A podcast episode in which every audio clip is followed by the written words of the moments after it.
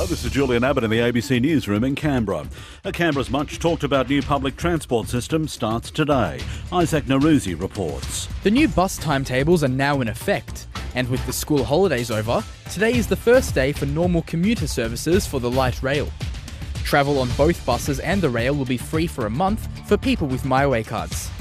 Some concerns have been raised about the lost bus routes and longer travel times, but Deputy Director General at Transport Canberra, Duncan Edghill, says there will be more services for Canberrans. You have to take into account not only the time that you spent on the bus, um, but the time you sat waiting for the bus to come. Transport Canberra will have staff at major stops to assist commuters with the new timetables. Incumbent member for Fenner, Andrew Leigh, says public service jobs will grow if Labor is elected at next month's poll. Jordan Hayne reports. Labor frontbencher Andrew Leigh has held Fenner for nine years, and in his pitch for a fourth term, he's promising Labor will abolish a cap on public service job numbers and increase the number of workers in APS ranks. The public service uh, cap has been a disaster for Canberrans, a disaster for the public service. His Liberal challenger Leanne Castley wants better road infrastructure. To get into Gungahlin in the morning, it's still jam packed. The seat is considered a safe Labor electorate on a margin of 11.8%. An annual rental affordability snapshot has found renting in Canberra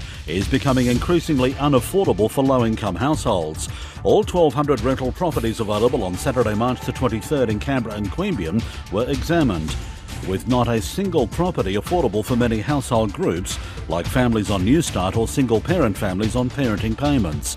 Anglicare's ACT CEO Jeremy Halcrow says the situation in Canberra is worsening. That's probably best demonstrated for double income minimum wage families. In 2015, there were 123 affordable properties for this household group. This year, there was only 17 properties. Raiders coach Ricky Stuart is confident Jordan Rapana won't be sidelined for too long after suffering a rib injury in the 24-20 loss to Manly. I don't think it's broken. I think it's cartilage. If it's cartilage, you'll be okay. But for, oh, hopefully it's okay. The Canberra sit fourth on the ladder after the loss. And that's the latest from ABC News in Canberra.